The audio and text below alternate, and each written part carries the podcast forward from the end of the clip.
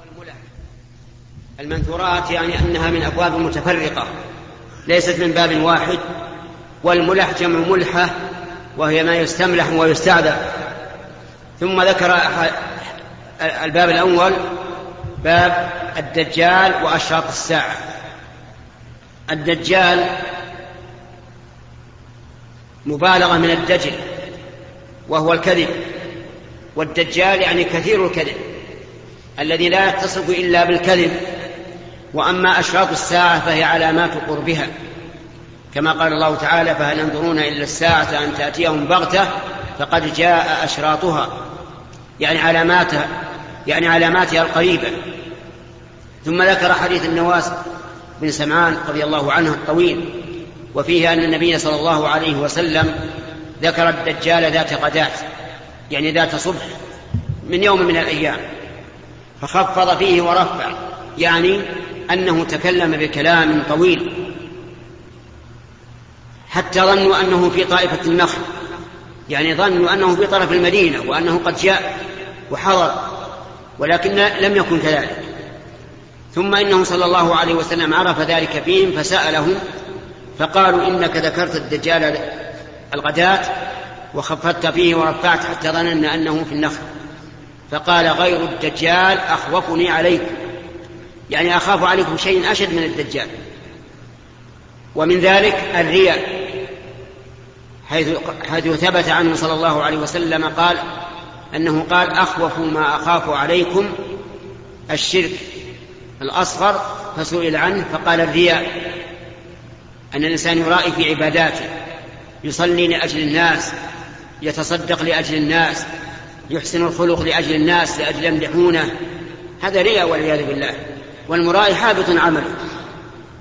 والرياء من صفات المنافقين، كما قال الله سبحانه وتعالى: إن المنافقين يخادعون الله وهو خادعهم وإذا قاموا إلى الصلاة قاموا كسالى يراءون الناس، ما هو لله لكن يراءون الناس ولا يذكرون الله إلا قليلا. واعلم أيها المرائي أن الله سيفضحك عن قرب، لأن النبي صلى الله عليه وسلم قال: من راء راء الله به، يعني أظهر مراءاته مراءاته وعيوبه عند الناس، ومن سمع سمع الله به. ثم قال عليه الصلاة والسلام: إن يخرج وأنا فيكم فأنا حجيجه دونكم، يعني أكفيكم إياه، يعني لو خرج الدجال وأنا موجود فأنا أكفيكم إياه. وإن يخرج يعني وليس فيهم فامرؤ حجيج نفسه، يعني كل, كل إنسان يحاج عن نفسه، والله خليفتي على كل مؤمن. فاستخلف ربه عز وجل أن يكون مؤيدا للمؤمنين واقيا لهم من فتن الدجال الذي ليس بين خلق آدم وقيام الساعة فتنة أشد منها، نسأل الله أن يقينا وإياكم فتنته، والله موفق. اللهم يا من يا من بسم الله الرحمن الرحيم. الحمد لله رب العالمين، والصلاة والسلام على نبينا محمد وعلى آله وصحبه أجمعين.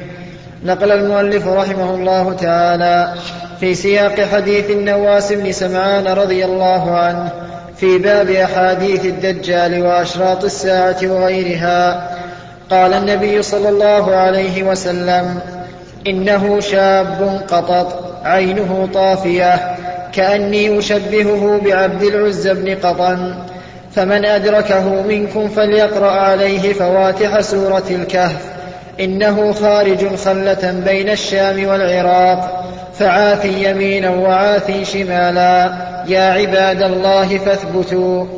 قلنا: يا رسول الله، وما لبثه في الأرض؟ قال: أربعون يوما، يوم كسنة، ويوم كشهر، ويوم كجمعة، وسائر أيامه كأيامكم.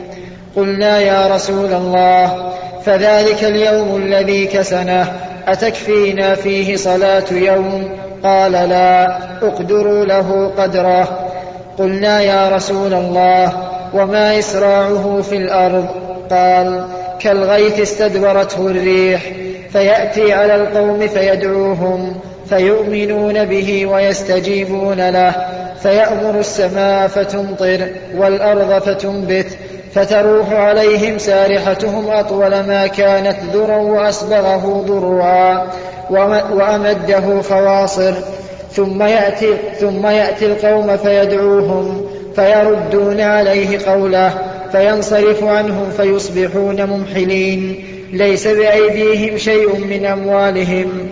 ويمر بالخربة فيقول لها أخرجي كنوزك، فتتبعه كنوزها كيعاسيب النحل. ثم يدعو رجلا ممتلئا ش...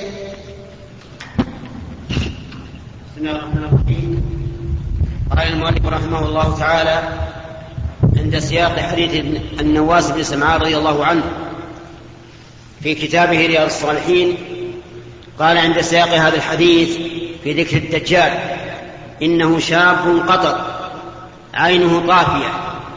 شاب من بني, من بني آدم، وقطر يعني مجتمع الخلق. عينه طافية يعني أنها لا أنه لا يبصر بها، كأنها عنبة طافية كما قال النبي عليه الصلاة والسلام. فهو أعور خبيث، لكن الله عز وجل يوصله فتنة فتنة للناس، فيأتي إلى الناس يدعوهم يدعي أنه رب، وقد مكن الله له. فكان يأتي القوم يدعوهم فيؤمنون به ويستجيبون له، فيأمر السماء فتمطر والأرض فتنبت، يشاهدون ذلك بأعينهم. يقول أيتها السماء أمطري فتمطر، أيتها, أيتها الأرض أنبتي فتنبت، لكن ليس بقدرته وقوته، بل هو بإرادة الله عز وجل. لكن الله مكن له ابتلاء وامتحانا، فيصبحون مخصبين. تروه عليهم سارحتهم يعني الغنم والإبل أوفر, أو أوفر أسقى ما تكون ضروعا وأوفر ما تكون ذرا، يعني يكون لها أسلمة، وأمدها خواصر تمتلئ بطونها وتمتلئ ذروعها ويكون عليها الشحم، فيفتنون. ويأتي القوم فيدعوهم فلا يستجيبون له، يردونه فينصرف فيصبحون ممحلين، ليس عندهم من أموالهم شيء. الأرض تيبس والسماء لا تمطر والمال يموت، ولكن هؤلاء هم الذين لهم الأجر والثواب وعاقبتهم حميدة. أما الأولون الذين آمنوا به وأمطرت السماء وأنبتت الأرض فهم خاسرون، وإن ظنوا أنهم رابحون. ويأتي إلى الخربة، أرض خربة ما فيها بناء ولا فيها أناس، فيقول أيتها الأرض أخرجي كنوزك، فتخرج كنوزها وما فيها من المعادن من ذهب وفضة وغير ذلك، فتتبعه كيعاسيب النحل. ثم إنه يبقى في الأرض نعم يبقى في الأرض أربعين يوما. اليوم الأول طوله طول سنة، كم شهرا؟ اثنا عشر شهرا، ثلاثمائة وستين يوم، هذا اليوم الأول. والثاني مقداره شهر ثلاثون يوما، والثالث مقداره جمعة يعني أسبوعا، وباقي الأيام وهي سبعة وثلاثون يوما كالأيام المعتادة. ولكن الله عز وجل نبه الصحابة، قالوا يا رسول الله هذا اليوم الذي كسناه تكفينا فيه صلاة واحدة، فيكون عليهم في هذا اليوم كم؟ خمس صلوات. قال لا، اقدروا له قدرا، يعني صلوا صلاة السنة كاملة في يوم واحد. وهذا مما يلغز به، يقال إنسان وجب عليه صلاة سنة كاملة في يوم واحد. وأيضا يلغز به من جهة أخرى: ووجبت زكاة ماله في يوم واحد. وأيضا يلغز به ثالثة، فيقال يصوم رمضان بعض يوم، يصوم رمضان بعض يوم، يعني جزء من ثلاثين يوم، جزءا من اثني عشر جزءا من هذا اليوم يصوم رمضان. هذه نقول هذا يوم الدجال. وسبحان الله الحكيم الذي أكمل لنا الدين قبل أن يموت سيد المرسلين عليه الصلاة والسلام، أنطق الله الصحابة أن يسألوا عن هذا اليوم، هل تكفي في صلاة واحدة أو لا؟ يوجد الآن في الأرض من يومهم ستة أشهر وليلهم ستة أشهر عند المدار القطبي، ستة أشهر والشمس عليهم، وستة أشهر والشمس لا, لا يرون. كيف يصلي هؤلاء؟ يصلون صلاة يوم وليلة فقط أو يقدرون لها قدره؟ نقول يقدرون لها قدره كيوم الدجال تماما. اليوم الثاني من أيام الدجال كشهر، كم يكفيه من الصلاة؟ صلاة شهر، يصلون صلاة شهر. واليوم الثالث يصلون صلاة أسبوع، واليوم الرابع وما بقي كالعادة. ثم سأله الصحابة رضي الله عنهم عن سيره في الأرض، هل يكون كالسير المعتاد كسير الإبل أو سير الأرجل؟ قال يسير كالغيم استدبته الريح، لأننا تأخرنا. لا حول ولا قوة إلا بالله. ليسرع في الأرض، والله أعلم كيف كان يسرعه، هل يحدث الله له آلات طائرات أو غيره؟ ما نبدي. لكن هذا الذي أخبر به النبي صلى الله عليه وسلم أنه يكون كالغيث، يعني ك...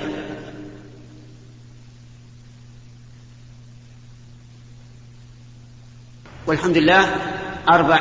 أربعين يوما، سنة وشهر كم يوم؟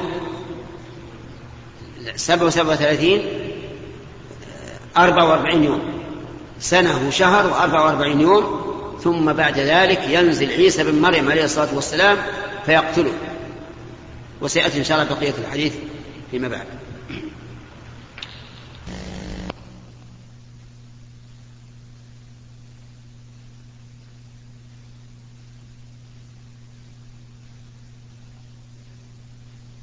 السلام على نبينا محمد وعلى آله وصحبه أجمعين.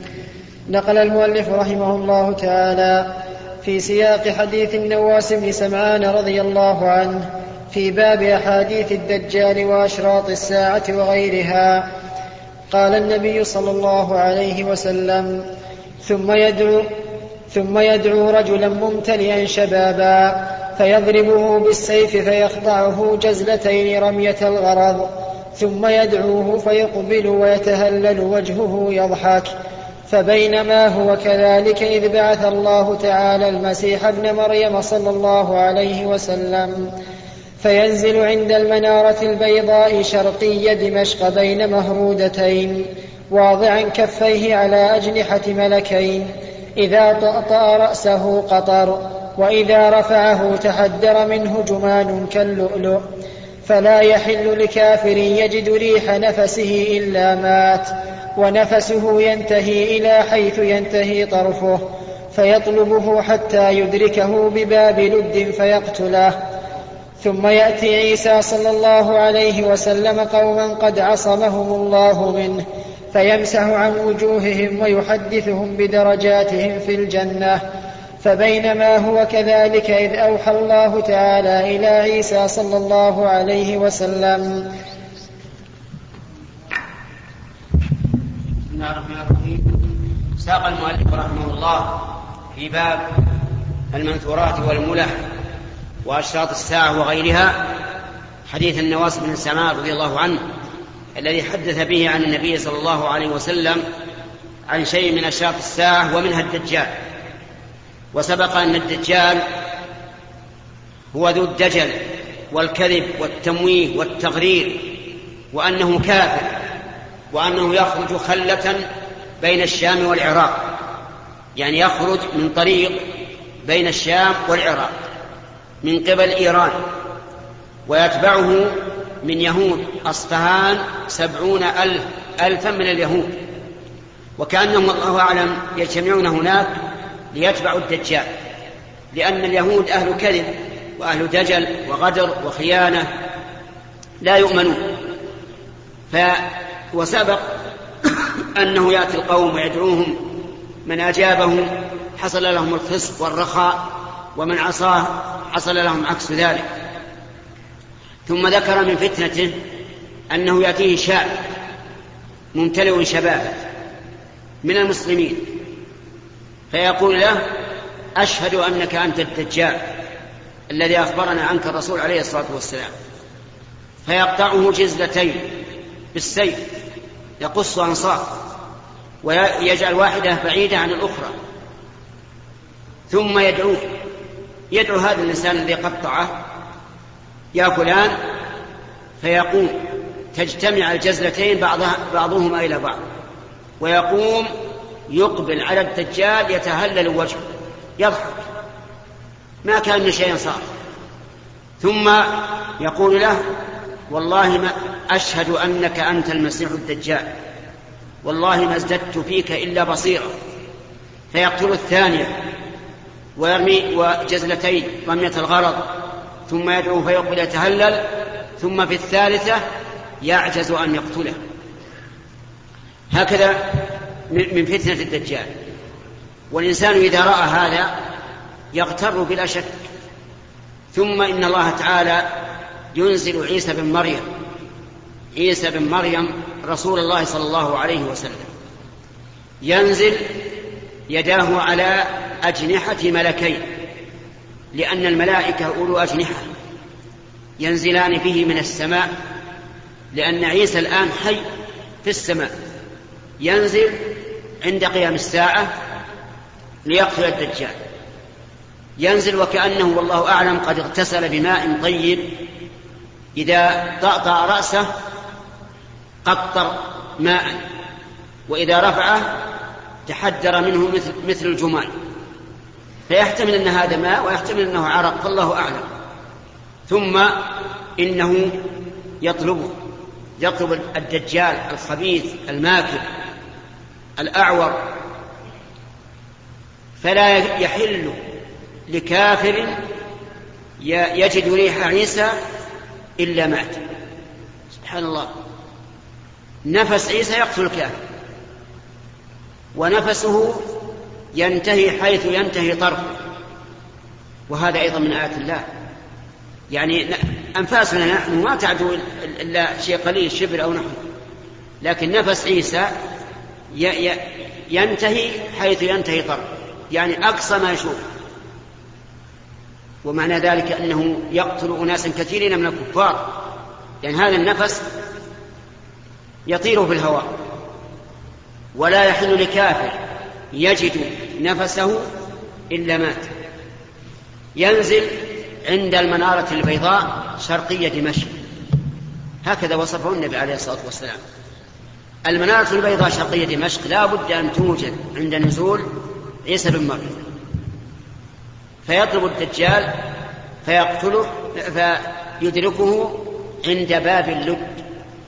اللد الآن من فلسطين استعمرها اليهود عليهم لعائن الله إلى يوم القيامة، استعمروها، يدرك عيسى المسيح الدجال فيقتله هناك، وبهذا انتهت انتهى المسيح الدجال، وبقي المسيح رسول الله عيسى عليه الصلاة والسلام. ويأتي إن شاء الله بقية الحديث في درس المستقبل، والله موفق. بسم الله الرحمن الرحيم، الحمد لله رب العالمين، والصلاة والسلام على نبينا محمد وعلى آله وصحبه أجمعين. نقل المؤلف رحمه الله تعالى في سياق حديث النواس بن سمعان رضي الله عنه في باب أحاديث الدجال وأشراط الساعة وغيرها، قال النبي صلى الله عليه وسلم: ثم يأتي عيسى صلى الله عليه وسلم قوما قد عصمهم الله منه، فيمسح عن وجوههم ويحدثهم بدرجاتهم في الجنة. فبينما هو كذلك إذ أوحى الله تعالى إلى عيسى صلى الله عليه وسلم: أني قد أخرجت عبادا لي لا يدان لأحد بقتالهم، فحرز عبادي إلى الطور. ويبعث الله يأجوج ومأجوج وهم من كل حدب ينسلون فيمر أوائلهم على بحيرة طبرية فيشربون ما فيها ويمر آخرهم فيقولون لقد كان بهذه مرة ما. ويحصر نبي الله عيسى صلى الله عليه وسلم وأصحابه حتى يكون رأس الثور لأحدهم خيرا من مئة دينار لأحدكم اليوم. فيرغب نبي الله عيسى صلى الله عليه وسلم وأصحابه رضي الله عنهم إلى الله تعالى فيرسل الله تعالى عليهم النغف في رقابهم فيصبحون فرسا كموت نفس واحدة. ثم يهبط نبي الله عيسى صلى الله عليه وسلم وأصحابه رضي الله عنهم إلى الأرض فلا يجدون في الأرض موضع شبر إلا ملأه زهمهم ونتنهم. فيرغب نبي الله عيسى صلى الله عليه وسلم وأصحابه رضي الله عنهم إلى الله تعالى فيرسل الله تعالى طيرا كأعناق البخت فتحملهم فتطرحهم, فتطرحهم حيث شاء الله. ثم يرسل الله عز وجل مطرا لا يكن منه بيت مدر ولا وبر فيغسل الأرض حتى يتركها كالزلقة ثم يقال للأرض أنبتي ثمرك وردي بركتك فيوم أم أنبتي, أنبتي ثمرك وردي بركتك فيومئذ تأكل العصابة من الرمانة ويستظلون بقحفها ويبارك في الرسل حتى إن اللقحة من الإبل لتكفي الفئام من الناس واللقحة من البقر لتكفي القبيلة من الناس واللقحة من الغنم لتكفي الفخذ من الناس. فبينما هم كذلك إذ بعث الله تعالى ريحا طيبة فتأخذهم تحت آباطهم فتقبض روح كل مؤمن وكل مسلم ويبقى شرار الناس يتهارجون فيها تهارج الحمر فعليهم تقوم الساعة. رواه مسلم.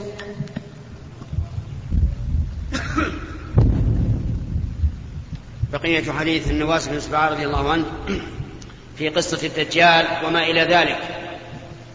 ينزل عيسى بن مريم كما سبق ويقتل الدجال عند باب لد في فلسطين. واللد قرية معروفة, إلى معروفة الآن وستبقى بهذا الاسم إلى ما شاء الله عز وجل. ثم يأتي عيسى, يأتي عيسى بن مريم قوم قد عصمهم الله تعالى من فتنة الدجال فيمسح على وجوههم ويبشرهم بمنازلهم في الجنة. فبينما هم كذلك يعني على الحال التي هم عليها إذ أوحى الله عز وجل إلى عيسى أني قد أخرجت عبادا لي لا يداني لأحد بقتاله. وهؤلاء العباد ليسوا عباد دين بل هم عباد عباد قدر, عباد قدر إن كل من في السماوات والأرض إلا آتي الرحمن عبدا. هؤلاء العباد هم يأجوج ومأجوج وهم من كل حدب ينسلون أي من كل مكان مرتفع ينسلون لأن الشعاب والأودية لا تسعهم فتجدهم يصعدون الجبال لينزلوا إلى الأرض من كثرتهم. هؤلاء من بني آدم ليسوا جنا ولا صنفا ثالثا بل هم من بني آدم. ودليل ذلك أن النبي صلى الله عليه وعلى آله وسلم قال إن الله تعالى يقول يوم القيامة يا آدم فيقول لبيك وسعديك فيقول الله له أخرج من ذريتك بعثا إلى النار أو قال بعث النار. قال يا ربي وما بعث النار؟ قال من كل ألف تسعمائة وتسع وتسعين من بني آدم من كل ألف تسعمائة وتسعة وتسعين كل هؤلاء في النار إلا واحدا في الألف من بني آدم من أهل الجنة. فكبر ذلك على الصحابة وعظم عليه وقالوا يا رسول الله أينا ذلك الواحد، واحد من ألف في الجنة من بني آدم وتسعمائة وتسعة وتسعين في النار. قال لهم عليه الصلاة والسلام أبشروا أبشروا فإنكم في أمتين ما كانتا في شيء إلا كثرتاه يأجوج ومأجوج، منكم واحد ومن يأجوج ومأجوج ألف. فاستبشر الصحابة بذلك، ثم قال إني لأرجو أن تكونوا ربع أهل الجنة، فكبر الصحابة فرحا بنعمة الله عز وجل، ثم قال أرجو أن تكونوا شطر أهل الجنة، فكبروا وفرحوا، ثم قال أرجو أن تكونوا ثلثي أهل الجنة، وهذه الثالثة عندي فيها شك، لكن قد ورد عن النبي عليه الصلاة والسلام أن أهل الجنة مئة وعشرون صفا منهم ثمانون من هذه الأمة. المهم أن يأجوج ومأجوج من بني آدم، شكلهم شكل بني آدم لا يختلفون عن بني آدم. أما ما ورد في بعض الآثار أن منهم القصير المفرط في القصر والطويل المفرط في الطول، وأن بعضهم يفترش إحدى أذنيه ويلتحف بالأخرى، يعني آذانهم طويلة، كل هذا لا صحة له ولا أصل له. هم كبني آدم، بل هم من بني آدم، لكنهم أمم عظيمة، كما قال تعالى وهم من كل حدب ينسلون، يعني من كل حدب أي من كل مرتفع، لأن الأرض السهلة لا تسعون من كثرتهم، ينسلون يسرعون كأنهم مسلطون على بني آدم. وحين فيقول الله عز وجل لعيسى إني قد بعثت عبادا لا يدان لأحد بقتالهم، يعني لا ما لأحد بقتالهم قوة، ما أحد يقاتلهم يعجز عنه، فحرز عبادي إلى الطور، يعني احترزوا فيه، والطور جبل معروف، فيصعد عيسى عليه الصلاة والسلام ومن معه إلى الطور ويحصرون فيه حتى إن إنهم يلحقهم من الجوع وشدة المؤونة ما يكون الثور رأس الثور أحب إلى أحدهم من كذا وكذا من الدنانير. وحينئذ يرغب عيسى وقومه إلى الله عز وجل، يدعون الله تعالى أن يذود عنهم هذه الأمم التي حصرتهم في هذا الجبل، فيرسل الله تعالى النغف، وهو عبارة عن دودة في أعناقهم، دودة سلو في أعناقهم، فيصبحون فرسا جمع فريسة، يعني موتى كنفس واحدة. كل هذه الأمم التي لا يحصيها إلا الله تموت في ليلة واحدة، لأن الأمر بيد من؟ يد الله عز وجل. هذا النغف من حين ما يدخل في في أعناقهم يموتون على طول. ثم ينزل عيسى بن مريم وقومه إلى الأرض، وإذا الأرض مملوءة من هذه الجثث نتن ورائحة خبيثة، فيرغب عيسى وقومه إلى الله عز وجل أن يعني يفكهم من هذا، فيرسل الله تعالى طيورا كأعناق البخت، يعني مثل أعناق الإبل، طيور كبيرة قوية، تأخذ الواحد منهم وتلقيهم في البحر. ومعنى هذا أنها طيور عظيمة لا يعلم عددها إلا الله عز وجل. كل هذا بقدرة الله سبحانه وتعالى، لأن أمره إذا أراد شيئا أن يقول له كن فيكون. لا تستغرب، لا تقول من أين جاءت الطيور وكيف تولدت وكيف توالدت، الله على كل شيء قدير. هذه الطيور مثل أعناق الإبل، تحمل الواحد وتلقيه في البحر ولا يبقى فيه أحد. لكن كما تعلمون لا بد أن يبقى في الأرض شيء من القدر والأذى والرائحة بعد هذه الجثث، فيرسل الله تعالى مطرا عظيما يغسل الأرض، لا يكن من مدر ولا وبر، كل الأرض تمتلئ ماء حتى تكون كالزلقة تنظف تنظيفا تاما بإذن الله عز وجل. ويأمر الله تعالى الأرض أن تخرج بركاتها وثمراتها، فيكون فيها الثمرات العظيمة والخير والبركة، حتى إن اللقحة من الإبل لتكفي الفئام من الناس، ومن البقر تكفي القبيلة من الناس، ومن الغنم تكفي الفخذ من الناس، وهي واحدة، لكن الله ينزل فيها البركة عز وجل، ينزل فيها البركة فتكفي أمما وتكثر الخيرات والبركات. وكل هذا يدل على عظمة قدرة الله عز وجل.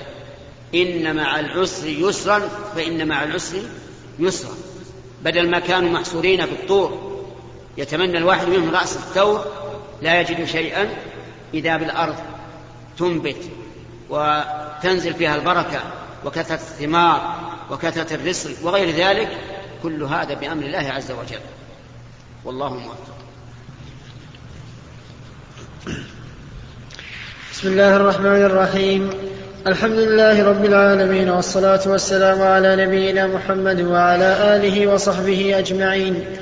نقل المؤلف رحمه الله تعالى في سياق الأحاديث في باب أحاديث الدجال وأشراط الساعة وغيرها عن أنس رضي الله عنه قال: قال رسول الله صلى الله عليه وسلم: ليس من بلد إلا سيطأه الدجال إلا مكة والمدينة، وليس نقب من أنقابهما إلا عليه الملائكة صافين تحرسهما، فينزل بالسبخة فترجف المدينة ثلاث رجفات يخرج الله منها كل كافر ومنافق. رواه مسلم. وعنه رضي الله عنه أن رسول الله صلى الله عليه وسلم قال: يتبع الدجال من يهود أصبهان سبعون ألفا عليهم الطيالسة. رواه مسلم. وعن أم شريك رضي الله عنها أنها سمعت النبي صلى الله عليه وسلم يقول: لينفرن الناس من الدجال في الجبال. رواه مسلم. وعن عمران بن حصين رضي الله عنهما قال: سمعت رسول الله صلى الله عليه وسلم يقول: ما بين خلق آدم إلى قيام الساعة أمر أكبر من الدجال. رواه مسلم. وعن أبي سعيد الخدري رضي الله عنه عن النبي صلى الله عليه وسلم قال: يخرج الدجال فيتوجه قبله رجل من المؤمنين فيتلقاه المسالح مسالح الدجال، فيقولون له: إلى أين تعمد؟ فيقول: أعمد إلى هذا الذي خرج. فيقولون له: أو ما تؤمن بربنا؟ فيقول: ما بربنا خفاء. فيقولون فيقولون اقتلوه. فيقول بعضهم لبعض: أليس قد نهاكم ربكم أن تقتلوا أحدا دونه؟ فينطلقون به إلى الدجال، فإذا رآه المؤمن قال: يا أيها الناس، إن هذا الدجال الذي ذكر رسول الله صلى الله عليه وسلم. فيأمر الدجال به فيشبح، فيقول: خذوه, وشج خذوه وشجوه فيوسع ظهره خذوه وشجوه فيوسع ظهره وبطنه ضربا. فيقول: أو ما تؤمن بي؟ فيقول: أنت المسيح الكذاب. فيؤمر به فيؤشر بالمنشار من, مفرق من, مفرق من, من مفرقه حتى, يفر حتى, يفر حتى, يفر حتى يفرق بين رجليه، ثم يمشي الدجال بين القطعتين، ثم يقول له: قم. فيستوي قائما، ثم يقول له: أتؤمن بي؟ فيقول: ما ازددت فيك إلا بصيرة. ثم يقول: يا أيها الناس، إنه لا يفعل بعدي بأحد من الناس. فيأخذه الدجال ليذبحه، فيجعل الله ما بين رقبته إلى ترقوته نحاسا فلا يستطيع إليه سبيلا، فيأخذه بيديه ورجليه فيقذف به, فيقذف به فيحسب الناس أنه قذفه إلى النار، وإنما ألقي في الجنة. فقال رسول الله صلى الله عليه وسلم: هذا أعظم الناس شهادة عند رب العالمين. رواه مسلم وروى البخاري بعضه. وعن المغيرة بن شعبة رضي الله عنه قال: ما سأل أحد رسول الله صلى الله عليه وسلم عن الدجال أكثر مما سألته، وإنه قال لي: ما يضرك؟ قلت: إنهم يقولون معه جبل خبز ونهر ماء. قال: هو أهون على الله من ذلك. متفق عليه. وعن أنس رضي الله عنه قال: قال رسول الله صلى الله عليه وسلم: ما من نبي إلا وقد أنذر أمته إلا أنذر أمته الأعور الكذاب، ألا إنه أعور، وإن ربكم عز وجل ليس بأعور، مكتوب بين عينيه. كاف فاء راء. متفق عليه. وعن أبي هريرة رضي الله عنه قال: قال رسول الله صلى الله عليه وسلم: ألا أحدثكم حديثا عن الدجال، ما حدث, ما حدث به نبي قومه، إنه أعور، وإنه يجيء معه بمثال, بمثال, بمثال الجنة والنار، فالتي يقول إنها الجنة هي النار. متفق عليه. وعن ابن عمر رضي الله عنهما أن رسول الله صلى الله عليه وسلم ذكر الدجال بين ظهراني الناس فقال: إن الله ليس بأعور، ألا إن المسيح الدجال أعور العين اليمنى، كأن عينه عنبة طافية. متفق عليه. وعن أبي هريرة رضي الله عنه أن رسول الله صلى الله عليه وسلم قال: لا تقوم الساعة حتى يقاتل المسلمون اليهود، حتى يختبئ اليهودي من وراء الحجر, من وراء الحجر والشجر، فيقول الحجر والشجر: يا مسلم، هذا يهودي خلفي، تعال فاقتله، إلا الغرق إلا الغرق إلا الغرقد، فإنه من شجر اليهود. متفق عليه. وعنه رضي الله عنه قال: قال رسول الله صلى الله عليه وسلم: والذي نفسي بيده والذي نفسي بيده لا لا تذب الدنيا لا تذب الدنيا حتى يمر الرجل بالقبر فيت نعم. من هذه الأحاديث الكثيرة التي ساقها المؤلف رحمه الله تعالى في بيان الدجال هي جديرة, هي جديرة بأن تساق وتذكر، لأن النبي صلى الله عليه وسلم يقول: ما بين خلق آدم وقيام الساعة أمر أكبر من الدجال. ولذلك ما, ما من نبي من الأنبياء إلا أنذر قومه به، مع أنه لن يأتي إلا في آخر الزمان. والله عز وجل يعلم أن محمدا خاتم الأنبياء، ومع ذلك أنذر به الأنبياء السابقون. والحكمة من هذا هو التنويه بفتنته وبيانها، وأنها عظيمة، وإن كان لن يأتي إلا في آخر الدنيا، ففتنته عظيمة. وبين النبي عليه الصلاة والسلام أن الدجال يدخل كل بلد، كل بلد يدخله الدجال، يدعو الناس والعياذ بالله إلى عبادته ويفتنهم، إلا مكة والمدينة فإنه لا يدخلهما، لأن عليهما ملائكة على كل باب منهما، ملائكة يذودون عنها، عن مكة وعن المدينة. وأخبر النبي صلى الله عليه وسلم أنه يتبعه من يهود أصفهان سبعون ألف ملأ سبعون ألفا عليهم الطيالسة، نوع, نوع رفيع من الثياب. المعنى أن أنه يتبعه من أصفهان، وهي معروفة في مدن إيران، يتبعه منها سبعون ألف واحد يتبعه هذا الدجال الخبيث. وأخبر النبي صلى الله عليه وسلم أنه أعور، وأن الرب عز وجل ليس بأعور، لأن العور نقص، والله عز وجل منزه عن كل نقص. واستدل أهل السنة والجماعة بهذا الحديث على أن ربنا جل وعلا له عينان، لكنهما لا تشبهان أعين المخلوقين، لقوله تعالى ليس كمثله شيء وهو السميع البصير. وذكر أيضا في هذه الأحاديث أن رجلا شابا مسلما يخرج إذا سمع به لينظر لينظره ويبين للناس كذبه فيتلقاه مسالك الدجال، يعني حرسه الذين الذين هم متسلحون يتلقونه، يقول أين تريد؟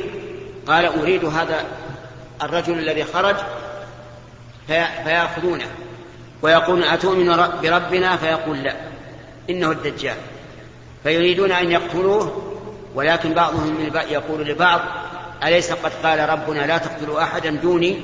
فيتركونه، ثم يأتون به إلى الدجال فيشهد، وهذا الرجل المسلم يشهد أنه هو الدجال الذي أخبر به النبي صلى الله عليه وسلم، فيغضب عليه ويأمر بالمنشار فينشر من رأسه إلى ما بين رجليه، يعني يشقه طولا، يقطع طولا ويجعل كل فرقة منه في جانب رمية الغرض كما جاء في الحديث السابق، ويمشي بينهما، ثم يدعوه فيخرج فيقوم يتهلل يقول والله ما ازددت فيك إلا بصيرا. يفعل هذا مرتين أو ثلاثا ثم يريد أن يقتله ويعتزل.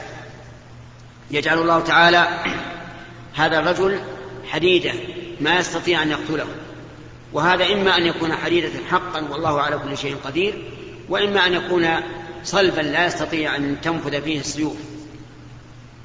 هذه كلها صفات الدجال. ومنها أيضا أن الرسول ذكر أن أن معه نارا وجنة، لكن ناره جنة وجنته نار.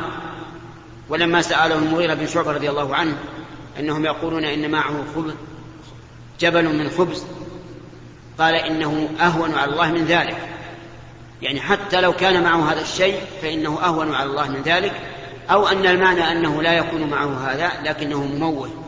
وعلى كل حال فإننا نؤمن بأنه سيكون في آخر الزمان رجل يخرج يسمى الدجال. من أوصافه ما ذكر في هذا, في هذا الباب وغيره أيضا. ونستعيذ بالله منه في كل صلاة، كل صلاة أمرنا الرسول عليه الصلاة والسلام بعد التشهد الأخير أن نستعيذ بالله من عذاب جهنم وعذاب القبر وفتنة المحيا والممات. بسم الله الرحمن الرحيم، الحمد لله رب العالمين، والصلاة والسلام على نبينا محمد وعلى آله وصحبه أجمعين. نقل المؤلف رحمه الله تعالى في سياق الأحاديث في باب أحاديث الدجال وأشراط الساعة وغيرها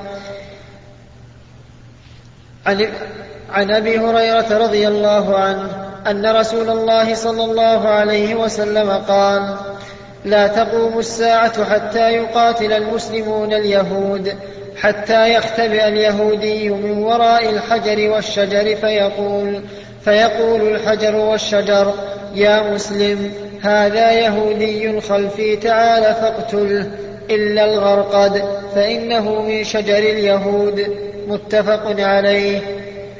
وعنه رضي الله عنه قال قال رسول الله صلى الله عليه وسلم لا تقوم الساعة حتى يحسر الفرات عن جبل من ذهب يقتتل عليه فيقتل من كل مئة تسعة وتسعون فيقول كل واحد منهم لعلي أن أكون أنا أنجو.